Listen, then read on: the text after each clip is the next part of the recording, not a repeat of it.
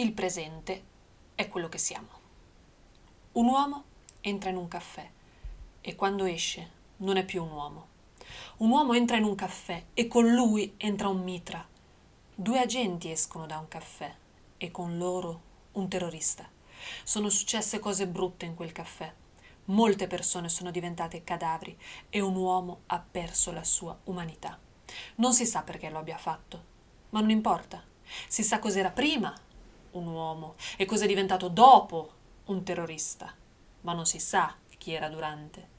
Mentre apriva il fuoco, puntando il mitra all'altezza del cuore, mentre rideva sguaiatamente ad ogni corpo falciato, mentre la sua anima moriva ad ogni esplosione, non si sa chi era.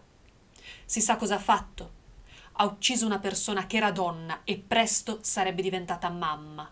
Ha interrotto la crescita di due ragazzi che tra qualche anno sarebbero stati uomini.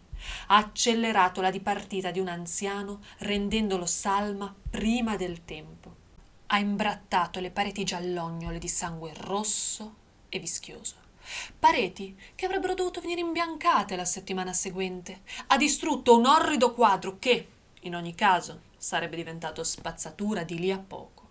Ha interrotto il sonnolento sonnecchiare della centrale di polizia, trasformandolo in un grido accalorato che si è perso nel suono delle sirene, ma soprattutto ha sancito una differenza tra il prima e il dopo. Il prima di pace, apparente sicurezza e inconsapevole benessere è diventato un dopo di paura, timore e incredulità.